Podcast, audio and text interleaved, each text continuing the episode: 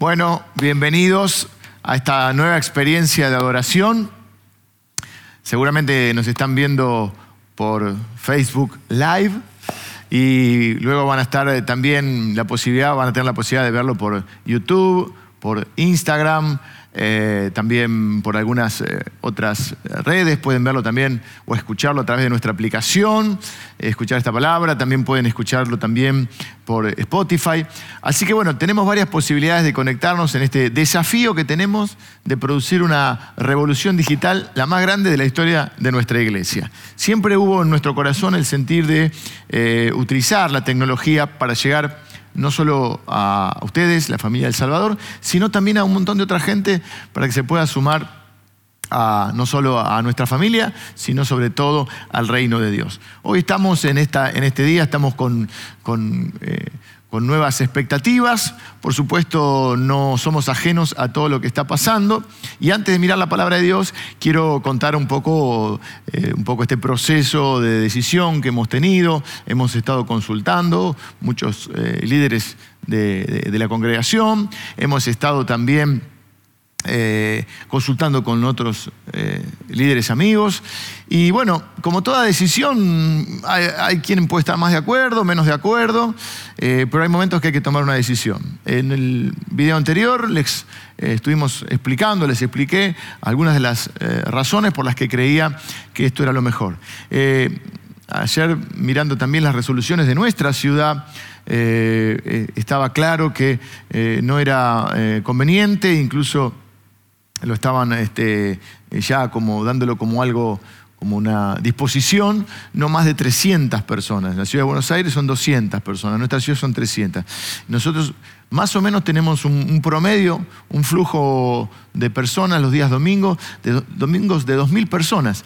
Así que era nos parecía inviable, eh, por más que sumáramos reuniones, y también nos parecía eh, que esto era lo más, lo más sensato. O sea, es verdad, el Señor no nos ha dado un espíritu de cobardía ni de temor, pero sí nos ha dado sentido común. Y nosotros creíamos, para nosotros, en nuestro caso, no estamos opinando de las decisiones que otras iglesias hayan tomado. En nuestro caso, creemos que esta era lo mejor.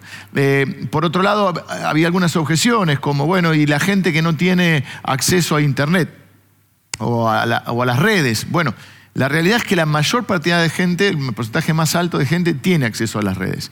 Y aquellos que no tienen acceso a las redes en general son las personas mayores, que son las que tampoco igual podían venir. Y yo creo que hay muchas personas mayores que tienen, están más conectados incluso que nosotros. Eh, mi mamá es una señora mayor que seguramente me está mirando así que no voy a decir su edad, pero eh, que tiene un manejo de, redes mucho más allá de lo que puedo tener yo incluso. Así que, y por otro lado, si hay quienes no tienen esta posibilidad, bueno, eh, está la posibilidad de acercarse a un, a un, lugar, a un café, a un lugar y conectarse a internet para poder ver eh, un ratito este, esta enseñanza, esta experiencia de adoración nueva que tenemos que no solo la enseñanza, porque bueno, también hemos compartido la adoración. Así que en este domingo, donde quizás estás desayunando o estás eh, reunido con tu familia, vamos a, mirar juntos la palabra de Dios. Antes también quería decir dos o tres cosas más.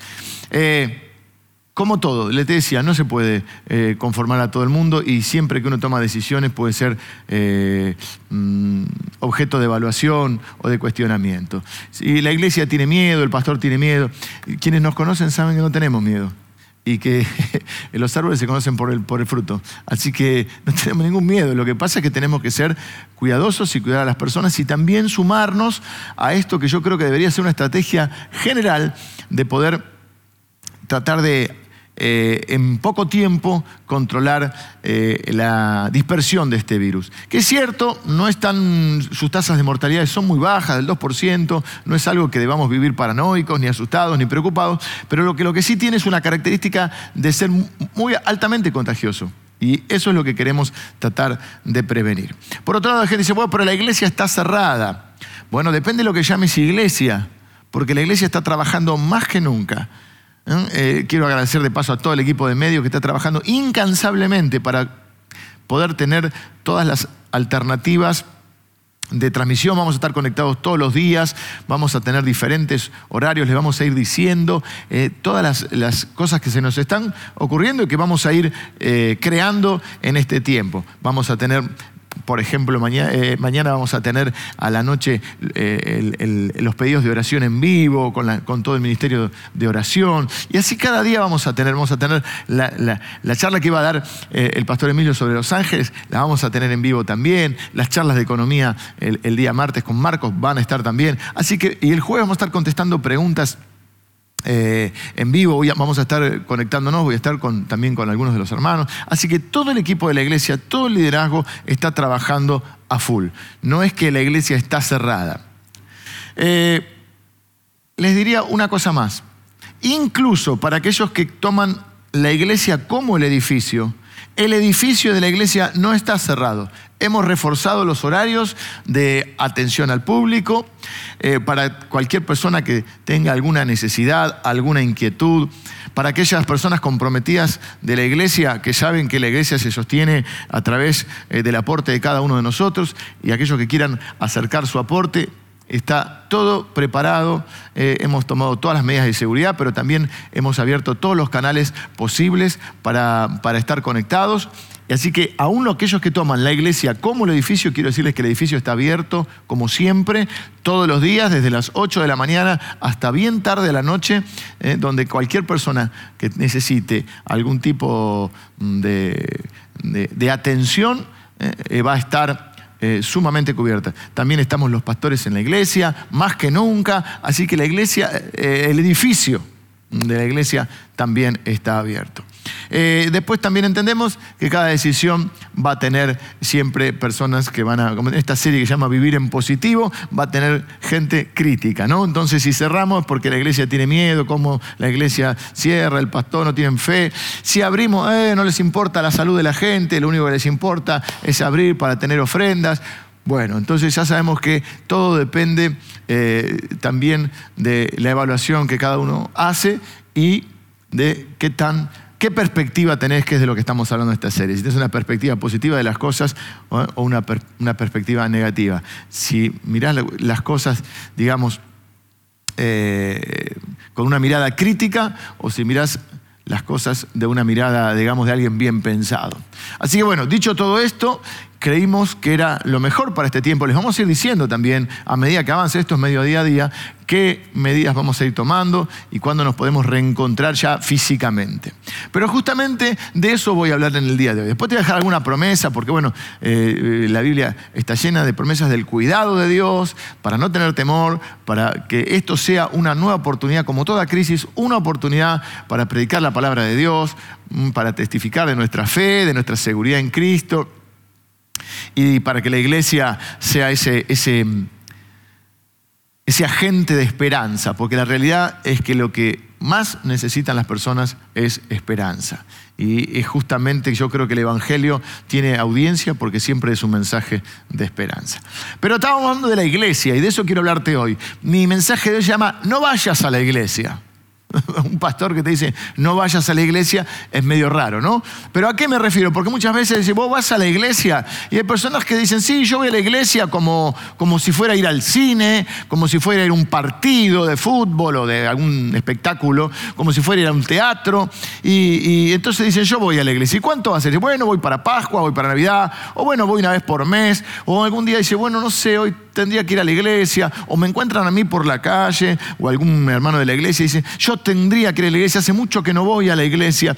Y está ese concepto de, de edificio como iglesia. Quizá necesites dejar de ir a la iglesia, porque el mayor llamado que Dios nos ha hecho como seguidores de Jesús nunca fue ir a la iglesia, nunca fue ir a un edificio. El mayor llamado que tenemos de parte de Dios es no es un destino eh, físico, ¿no? un destino geográfico, sino es ser conformados a la imagen de Cristo. Así que eso se, se, produce en nuestra vida, ese proceso de ser conformados a la imagen de Cristo se produce a través no de ir a un edificio, no de ir entre comillas a la iglesia, sino de estar plantado en una iglesia, de estar formando parte de una comunidad de fe. Una iglesia es una luz que brilla en este mundo oscuro. Miren lo que dice el Salmo 92, un salmo, eh, bueno, muy lindo y, y creo que bastante conocido. Dice, el justo florecerá como la palmera, crecerá como cedro en el Líbano, plantados en la casa de Jehová en los atrios de nuestro Dios florecerán, aún en la vejez fructificarán, estarán vigorosos y verdes, para anunciar que Jehová, mi fortaleza, es recto y que en él no hay injusticia. Dice, crecer como un cedro y florecer como una palmera. Eso es lo que va a suceder con aquellos que están plantados en la casa del Señor. Es decir, nosotros no creemos que vamos a la iglesia, nosotros creemos que somos la iglesia. No es un destino geográfico, es una identidad. Yo soy la iglesia de Cristo. Yo formo parte, juntos conformamos la iglesia. Pero esto es para los que están plantados, que es muy distinto a asistir o a ir a la iglesia bueno, de vez en cuando, como alguien externo, como alguien que va a un espectáculo, como decíamos, a un teatro o a un determinado lugar. Florecer no es una palabra que usamos mucho, ¿no? Porque ahí dice que vamos a florecer como la palmera y crecer como un cedro. Florecer, yo me imagino algunos hermanos que conozco de la iglesia, amigos míos, diríamos amigotes, algunos de ellos, y que nos encontrásemos por la calle o en la iglesia o en el edificio, en el donde nos reunimos, en nuestra sede, y, nos preguntamos, ¿cómo te va? ¿Cómo estás, pastor? Vea que estoy floreciendo. Mm, en el gimnasio me encuentro con algunos hermanos, o cuando vamos a jugar al fútbol, ustedes saben que nosotros jugamos al fútbol, y dice, ¿cómo estás? Hoy estoy floreciendo. Bueno, quizá no me inviten más a jugar al fútbol si hago eso, aunque este, me aman y, como dicen algunos hermanos, a mí no me marcan, así que por eso no me voy a contagiar. Pero bueno, eh, florecer no es una palabra que usamos eh, habitualmente, pero es una gran imagen, una gran imagen de lo que sucede cuando estás plantado. ¿Qué significa florecer? ¿Qué significa crecer? Bueno, justamente significa prosperar, crecer, significa ser una bendición, significa tener crecimiento espiritual. Cuando estás prosperando, cuando estás eh, floreciendo, estás prosperando, estás creciendo, estás siendo bendecido. ¿Por qué? Porque estás plantado. Y el salmista lo compara entonces con dos árboles. El cedro, dice, crecerán como el cedro y florecerán como la, palmera. Algunas cositas rápidas de algunas características de, estas plantas. El cedro es conocido por su durabilidad. Es un árbol que dura mucho tiempo y es agradable a la vista y al olfato. Es como que tiene un rico perfume. Salomón, el rey Salomón, construyó su templo justamente y utilizó columnas, las vigas y los techos, los hizo de cedro. ¿Por qué? Porque el templo fue un edificio diseñado para que durara siglos. Así que somos comparados con crecer como un cedro que es fuerte, es duradero. Por eso dice que estaremos vigorosos aún en la vejez. Y la palmera simboliza triunfo y victoria. Cuando eh, estaban los Juegos Olímpicos, eh, la primera forma de premiación, a veces se hace todavía en algunas eh, carreras de autos en algunas cosas, se, utilizaba la, palmera, se le daba, como ahora te das la medalla de oro al campeón, se utilizaban las ramas de la palmera.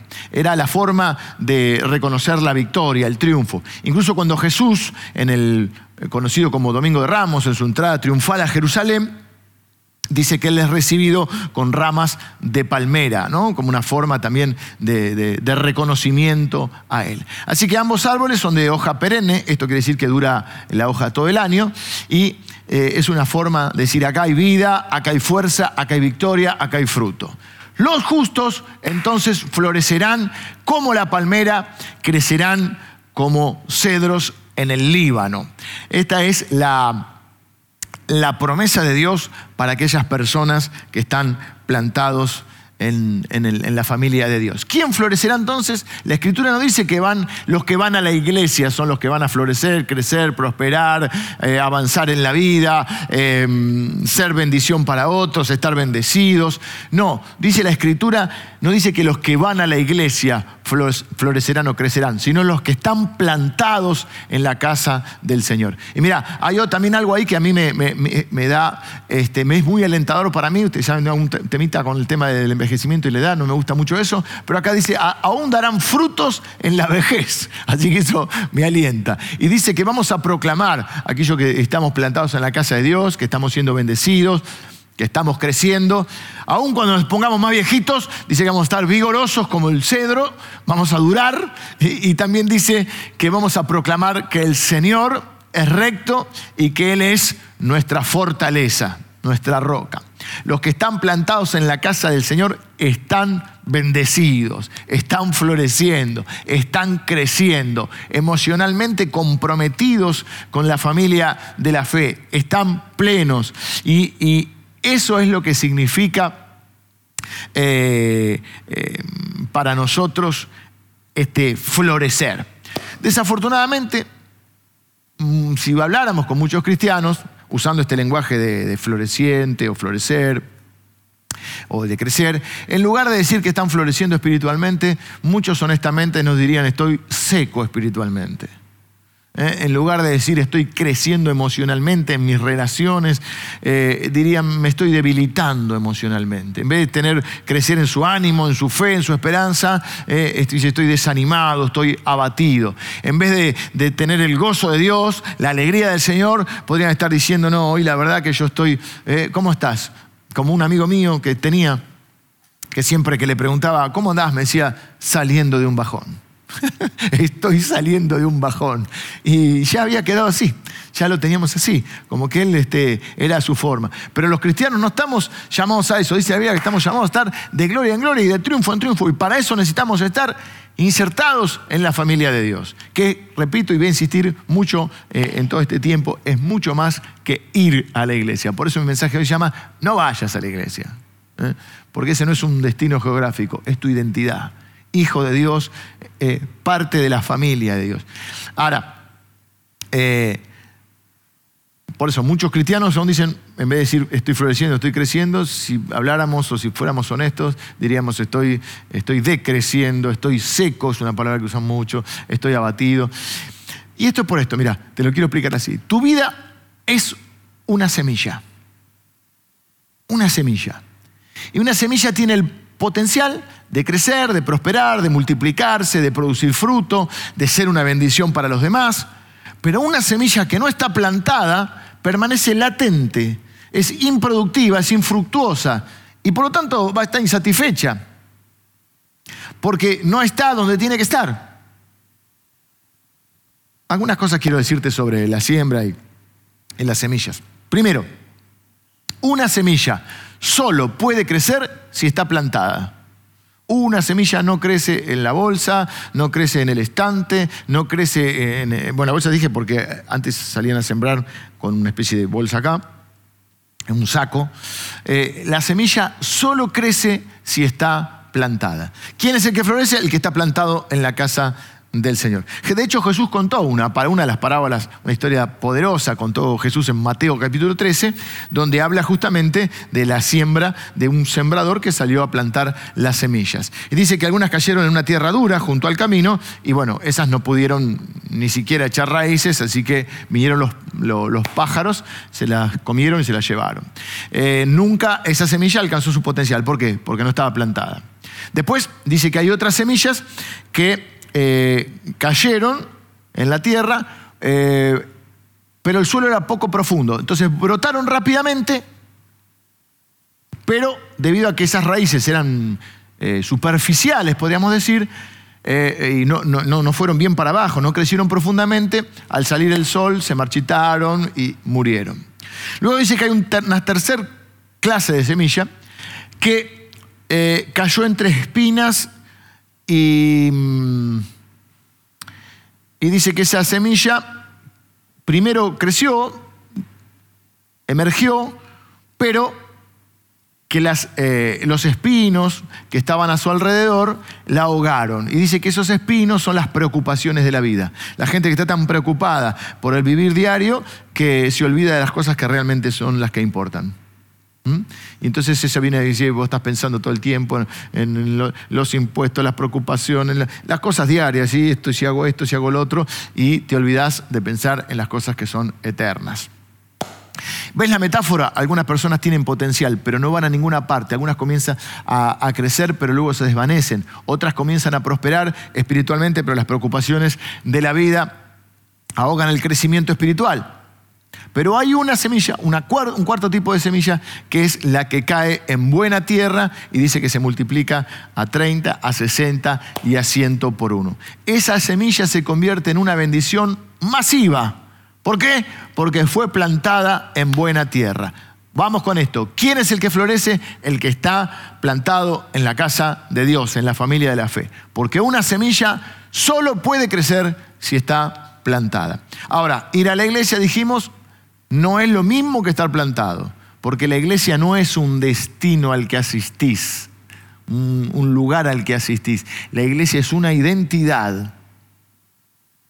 Es quien sos no vamos a la iglesia, somos la iglesia. Claro, esto cambia totalmente nuestro concepto de un montón de cosas, porque entonces no es que tengo un lenguaje para cuando voy a la iglesia, una forma de vestirme para cuando voy a la iglesia y cuando, una ética para cuando voy a la iglesia.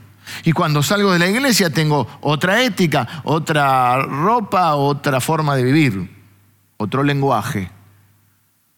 Nosotros no tenemos dos vidas, tenemos una vida y somos cristianos, pero pertenecemos a la iglesia, somos la iglesia, porque pertenecemos a la familia de Dios.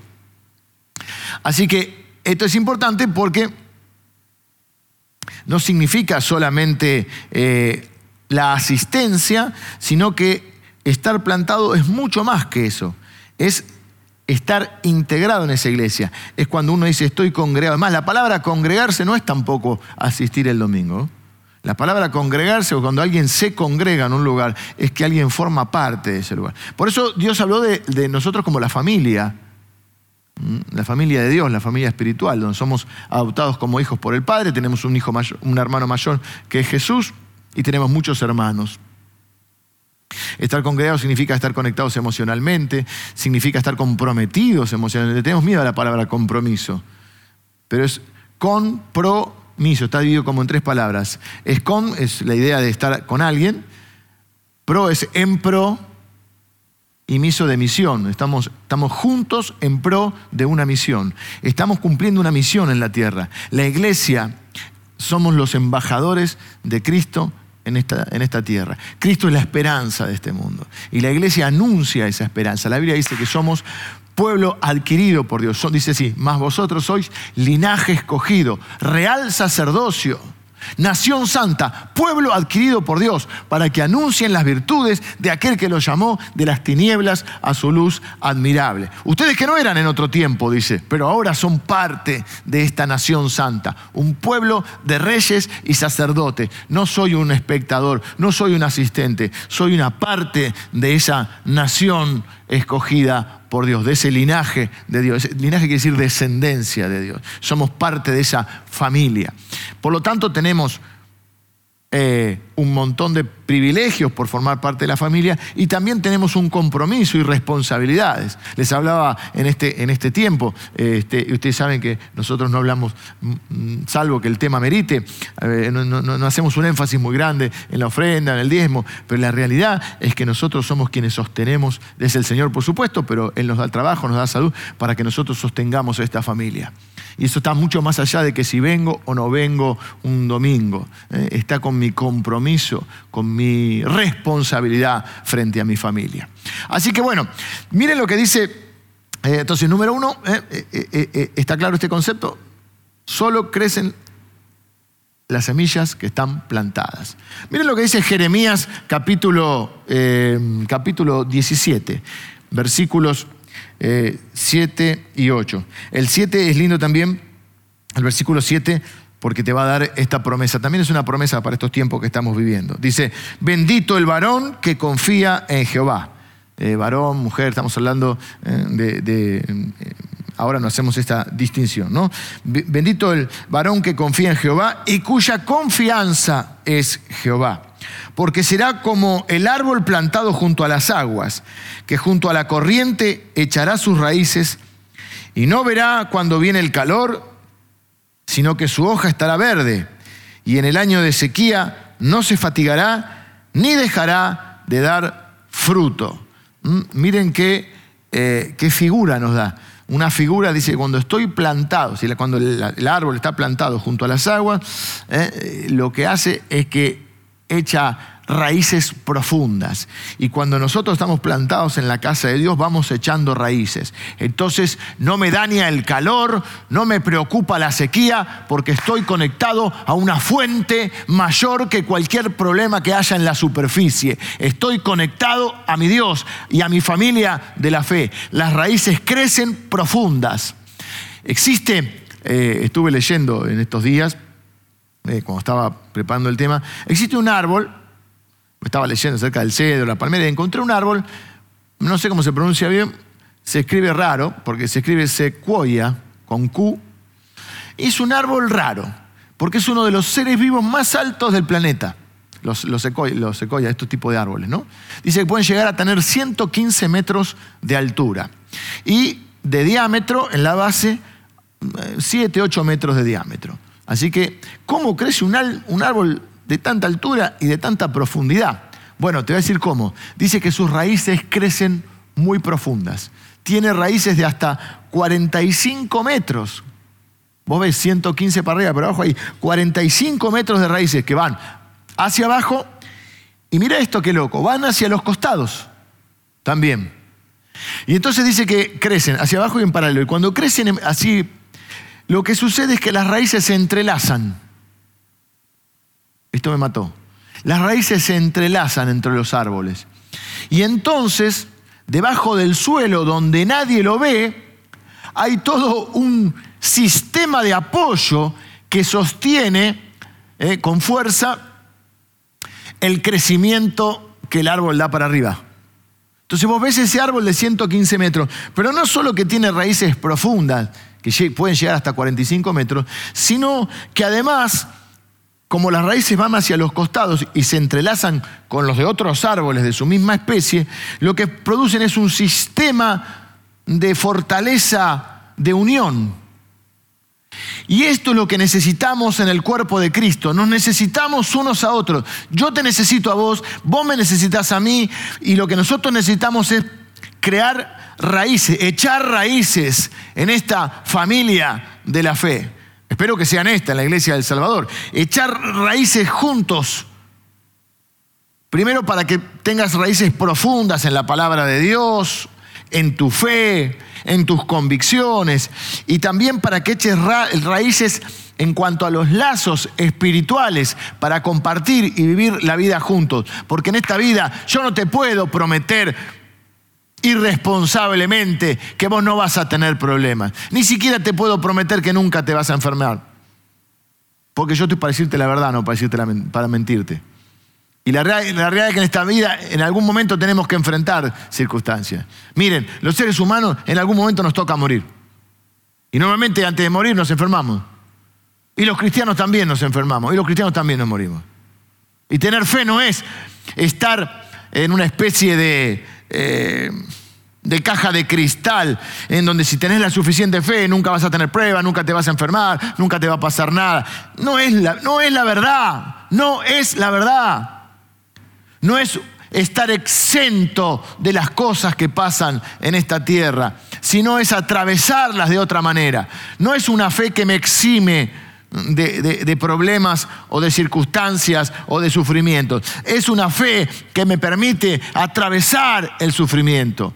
Por eso dice eh, el rey David, aunque ande en valle de sombra de muerte, la fe no me exime del valle, o sea, no me hace que yo no tenga que pasar por un valle de sombra de muerte.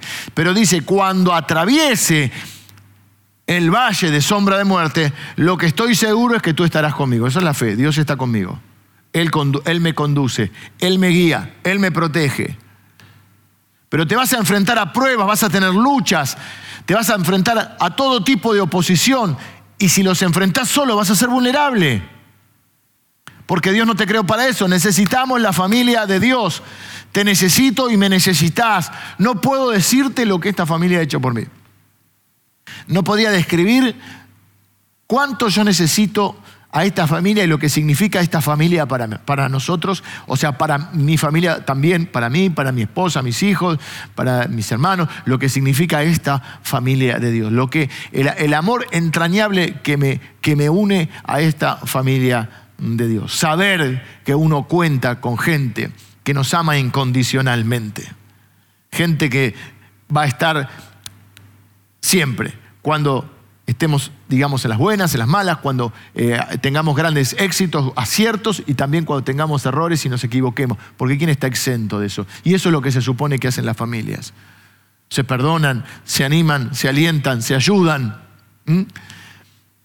Necesitamos ser apoyados unos por otros, entrelazados en nuestras raíces. Por último, lo, lo que se planta con raíces profundas, ¿qué es lo que va a producir? Produce frutos.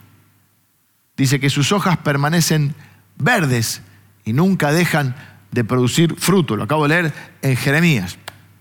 Cuando estás plantado, producís fruto. Y un árbol se conoce por el fruto.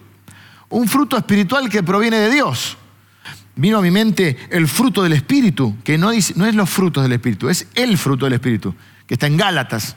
El libro de Gálatas, el apóstol Pablo habla del fruto del Espíritu que tiene como varias características, varios gajos si fuera un fruto, ¿no? Y dice, son amor, gozo, paz, paciencia, benignidad, bondad, fe, mansedumbre, templanza. Pueden encontrar algunas traducciones diferentes, pero básicamente eh, esas son eh, eh, las, características de este fruto del Espíritu en nosotros. Cuando estás plantado, surgen todas estas cosas buenas incluso si estás en un momento difícil de tu vida. El amor sale aún en esos momentos. El gozo sale en medio de las dificultades. Eh, eh, en medio de las pruebas y los momentos difíciles sale la templanza. Eh, ¿Por qué? Porque estás plantado. Y Dios está haciendo algo por vos, especial. Sos especial para Dios. Y Dios está cuidando de vos. Y sale la fe, aflora la fe. Y luego te das cuenta que ese fruto no es solo para vos, sino que también con ese fruto eh, tu amor bendice a otros, tu fe contagia o, eh, fortalece o anima a otros, eh, tus relaciones a través de tu benignidad o tu bondad, amabilidad sería benignidad, creces en las relaciones, construye relaciones sólidas y esto es lo que va produciendo ese fruto en nosotros pero solo para los que están plantados. Así que este no es un lugar donde yo voy. La, iglesia del Salvador no es un lugar donde yo voy. La iglesia del Salvador es mi familia. Me necesitan a mí acá y, y yo estoy para lo que me necesiten. Soy conocido y soy amado en esta iglesia. Estoy plantado en la casa de Dios. Entonces, reconoces que no sos solo salvo para vivir, digamos, una vida eh, egoísta, ¿no? Hay gente que dice, bueno, yo soy salvo y, es como, y es mi relación con Dios, por supuesto que tu relación con Dios es lo principal, ¿eh? pero nos han enseñado que hay una relación vertical, digamos, con Dios que determina también nuestra relación horizontal con las personas. El Evangelio es para ser vivido en comunidad, no es algo solamente para ser vivido individualmente, aunque por supuesto es una relación personal, individual con Dios, luego eso se manifiesta en la comunidad de fe. La iglesia es una idea de Dios. Jesús dijo, yo edificaré mi iglesia y las puertas del Hades no prevalecerán contra ella. Pero contra vos solo sí pueden prevalecer. Pero contra la iglesia ni Satanás, ni sus secuaces, ni sus planes pueden destruir a la iglesia. Dos mil años y la iglesia sigue en pie, ha sufrido persecuciones, masacres, eh, han pasado imperios, gobiernos, naciones han dejado de existir pero la iglesia de Cristo sigue adelante. ¿Por qué? Porque es Jesús el que la edifica. Y es la única, el único organismo vivo, porque la iglesia es un organismo vivo, no una organización, es el único organismo vivo que va a estar hasta el fin de los tiempos. ¿Cómo sé eso? Porque la Biblia dice que Jesús va a venir a buscar a su iglesia. Así que yo no sé si el día de mañana van a existir los países así como los conocemos hoy. No sé qué sistema, sistemas de gobierno habrá, pero lo que sé es que la iglesia va a permanecer hasta el fin. Y es mi oración y mi pedido que en este lugar, aquí, en esta tierra donde Dios nos ha plantado, en este lugar, ahora sí me refiero al lugar físico y geográfico, se predique el Evangelio hasta que, hasta que Él venga. Este lugar está consagrado al Señor. Entonces, cuando estás plantado en la casa del Señor, reconoces que no solo sos salvo por gracia de tus pecados, sino que sos salvo para la gloria de Dios, para marcar una diferencia en este mundo. Y para marcar una diferencia no se hace solitario. La Biblia tiene muchas figuras. La familia de Dios, pero también habla del ejército de Dios. No hay rambos espirituales eh, que salvan al mundo solo. Hay un solo Salvador y es Jesucristo. Todos los demás somos seguidores, somos hermanos menores de Él y necesitamos echar raíces profundas para abajo, en la palabra, en la fe, en nuestra relación con Dios. Y también en el, en, el, en el, plano horizontal para entrelazarnos unos a otros y echar raíces de lazos que perduren, porque todos nos necesitamos unos a otros. Estoy terminando ya. Hay una gran diferencia entonces entre ir a la iglesia y ser plantado en la casa del Señor. ¿Quién es el que florece? Florece solo una semilla que está plantada. ¿Quién es el que puede crecer? El que está plantado. ¿Qué hacemos con esto entonces? Bueno, queremos conocerte más. Queremos escuchar tu historia. Queremos que te sumes a, bueno, en este momento estamos en este impasse, pero que te sumes a un grupo eh, comunitario, a un grupo pequeño. Hay infinidad de formas en las cuales podemos eh, ayudarte, acompañarte a que te involucres más. Si estás involucrado, queremos ayudarte a encontrar tu lugar de servicio. Quizás ya estás integrado a la iglesia, pero te falta encontrar tu lugar de servicio. Queremos ayudarte a desarrollarte en la fe. Queremos que te sientas bienvenido, queremos que te sientas amado, queremos que sientas que este es tu hogar y tu familia y que este es un buen lugar para plantar tu familia, que este es el lugar donde Dios te trajo. Queremos ayudarte a encontrar eh, la iglesia que necesitas para crecer vos y tu familia y para desarrollarte al punto de también, como dice la Biblia, entrar en esa dinámica de te bendeciré y serás bendición. Y si no es esta iglesia, porque si yo intenté en esta iglesia y no pude, bueno, primero el crecimiento no se da en tres semanas, ¿ok? A veces lleva tiempo. Pero vamos a suponer que esta no sea tu iglesia porque a vos te gusta una iglesia con otras características, no sé, que tenga otro tipo de adoración, que tenga otro tipo de, de mensaje o que no sé, otro tipo de características de la iglesia, también te queremos ayudar a encontrar, si no es esta, una iglesia. Pero la realidad que necesitas estar plantado ¿eh? en un lugar y dar fruto en ese lugar, echar raíces y dar frutos. Eh, ¿Cuándo es el mejor para plantar? Em, dicen así una frase, ¿cuál es el mejor momento para plantar un árbol? si hace 20 años. bueno, el segundo momento para plantar un árbol es ahora. Así que si estás plantado Gloria a Dios. Si estás plantado en una iglesia, gloria a Dios. ¿Eh? Y, celebramos que, esto sea en tu vida y seguramente se está viendo el fruto. Eh, y, si no, queremos ayudarte a que te plantes en este momento. Dios tiene mucho para vos. Él quiere que prosperes. ¿eh? Él quiere que sí puedas contestar cuando te preguntan cómo estás floreciendo, ¿eh? prosperando. La vida no es perfecta, pero mis raíces son profundas. Mi fe es fuerte. Mis hermanos y mis hermanas están orando por mí, me necesitan y yo los necesito. Soy parte de algo. No voy a un edificio, soy la iglesia. Soy el embajador de Cristo en este mundo. Tenía más largo mensaje, pero tenemos que terminar. Cinco nada más, sí te lo digo, pero te las menciono nada más. Cinco cosas que necesita un árbol para florecer. Necesita tierra, luz, agua, temperatura y tiempo. Así que necesita, la buena tierra es tu corazón, la luz es la palabra de Dios. Jesús es el agua viva eh, que lava y renueva tu alma. La tomás temperatura cuando el fuego del Espíritu Santo te enciende y calienta la semilla plantada en tu corazón. Y lleva tiempo. El último es tiempo. Esto es un proceso. Dios te salva en un momento, pero te transforma en un proceso. Por eso te aceptamos. Decimos siempre en esta iglesia que acá te amamos, porque Dios te ama y te acepta como sos. Ahora, después como te, como te ama, y seguramente te va a, transformar.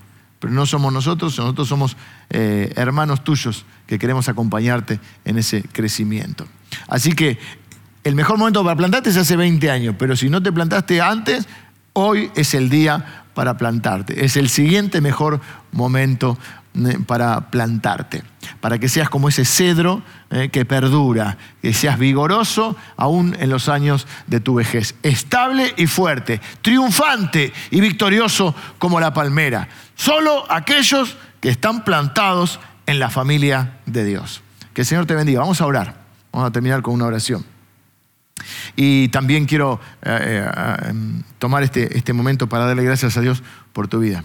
Porque Dios te trajo acá, porque nos estás escuchando hoy, porque te va a traer y por tanta gente entrañable que forma parte de esta iglesia. Para mí es, no lo digo, eh, bueno, los que me conocen saben que soy muy frontal, es lo que siento en mi corazón. Es un honor para mí liderar esta familia. Es un honor. Hay gente entrañable, valiosísima, dispuesta. Eh, yo creo que es un buen lugar para plantar tu vida y tu familia. Yo no hubiera plantado mi familia en cualquier lugar.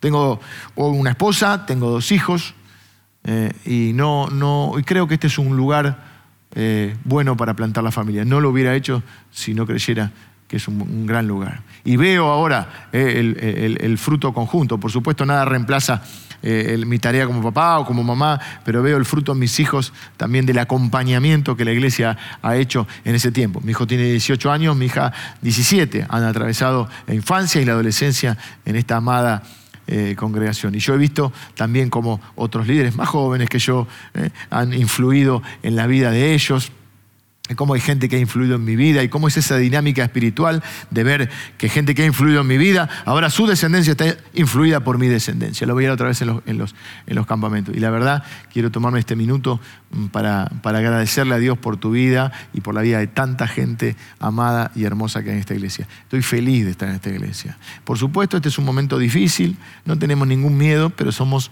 sumamente conscientes y justamente hemos tomado estas medidas para cuidarte. No podíamos pasar dos mil personas por este lugar. Hubiese sido, a mi modo de ver, una irresponsabilidad. Y yo tengo que, asumir las responsabilidades y tomar las decisiones que me corresponden por el rol que Dios me ha asignado. Y sé que, y espero eh, que, lo entiendan y bueno, y que, que nos acompañen en este tiempo. Vamos a usar todas las herramientas que estén a nuestro alcance para seguir estando conectados. Quizá en grupo también, en algún grupo pequeño, se pueden, no, no, no, tipo reunión, pero por pues, comer con alguien, tomando todos los recaudos, eh, invitar a alguien de tu casa, estar conectado, videollamadas, eh, mensajes, de alguna manera conectarte. bueno, vamos a orar, vamos a orar en este día. Señor, te doy gracias por cada uno de mis hermanos. Hoy, Señor, en una experiencia de adoración y de compartir la palabra diferente, pero yo te doy gracias por porque, Señor, me has plantado en esta iglesia a mí, a mi familia y a tanta gente entrañable y querida. Gracias porque puedo ver el fruto en la vida de tanta gente. Pero también me has dado el privilegio desde mi rol de ver cómo llegan a veces las personas y cómo los vas transformando, cómo van creciendo, cómo van prosperando, cómo van siendo bendecidos, cómo se vuelven fuertes, cómo crecen en la fe y cómo son una bendición para otros, Señor. Qué proceso tan maravilloso es este de ser plantado, echar raíces y dar fruto. Gracias, Señor, porque, porque un día, Jesús, eh, te plantaste en nosotros. Tú dijiste que si el grano de trigo no cae en tierra y muere, no puede llevar fruto. Pero cuando cae en tierra y muere, lleva mucho fruto. Y Señor, diste tu vida por nosotros. Nosotros somos tu fruto, Señor. Que seamos un fruto que permanezca. Que seamos un fruto perenne. Que seamos a, su vez eh, un fruto que bendiga a otros. Porque Señor, vos te plantaste para bendecirnos y nosotros somos tu fruto. Y Señor, a veces tenemos que morir por nuestros hermanos también. Y a veces tenemos que, eh, eh, privarnos de algo o abnegarnos de algo, o hacer la otra milla o poner la otra mejilla. Y es una manera de morir, pero es una manera de dar fruto. Gracias por esta eh, palabra, gracias por la iglesia de Cristo en general, por todas las otras congregaciones amadas que están también creciendo, floreciendo y predicando tu palabra. Y gracias por esta amada iglesia del Salvador. Señor, si alguien ahora está decidiendo, está orando, que tu Espíritu Santo, Señor, le indique si este es su lugar para plantarse, para integrarse, para formar parte de esta familia, que nosotros podamos ayudarlo a hacerlo. Si es en otra iglesia, Señor, también que los podamos guiar. Desde acá bendecimos a todas las iglesias de Cristo. Todas las iglesias que predican a Cristo son hermosas porque son de Cristo. ¿Eh? pero nosotros obviamente estamos plantados aquí en la iglesia del Salvador y te damos gracias, Señor, porque es una bendición para nosotros. Te bendecimos, Señor, en el nombre de Jesús. Amén. Bueno, que el Señor te bendiga. Nos vemos mañana o en estos días.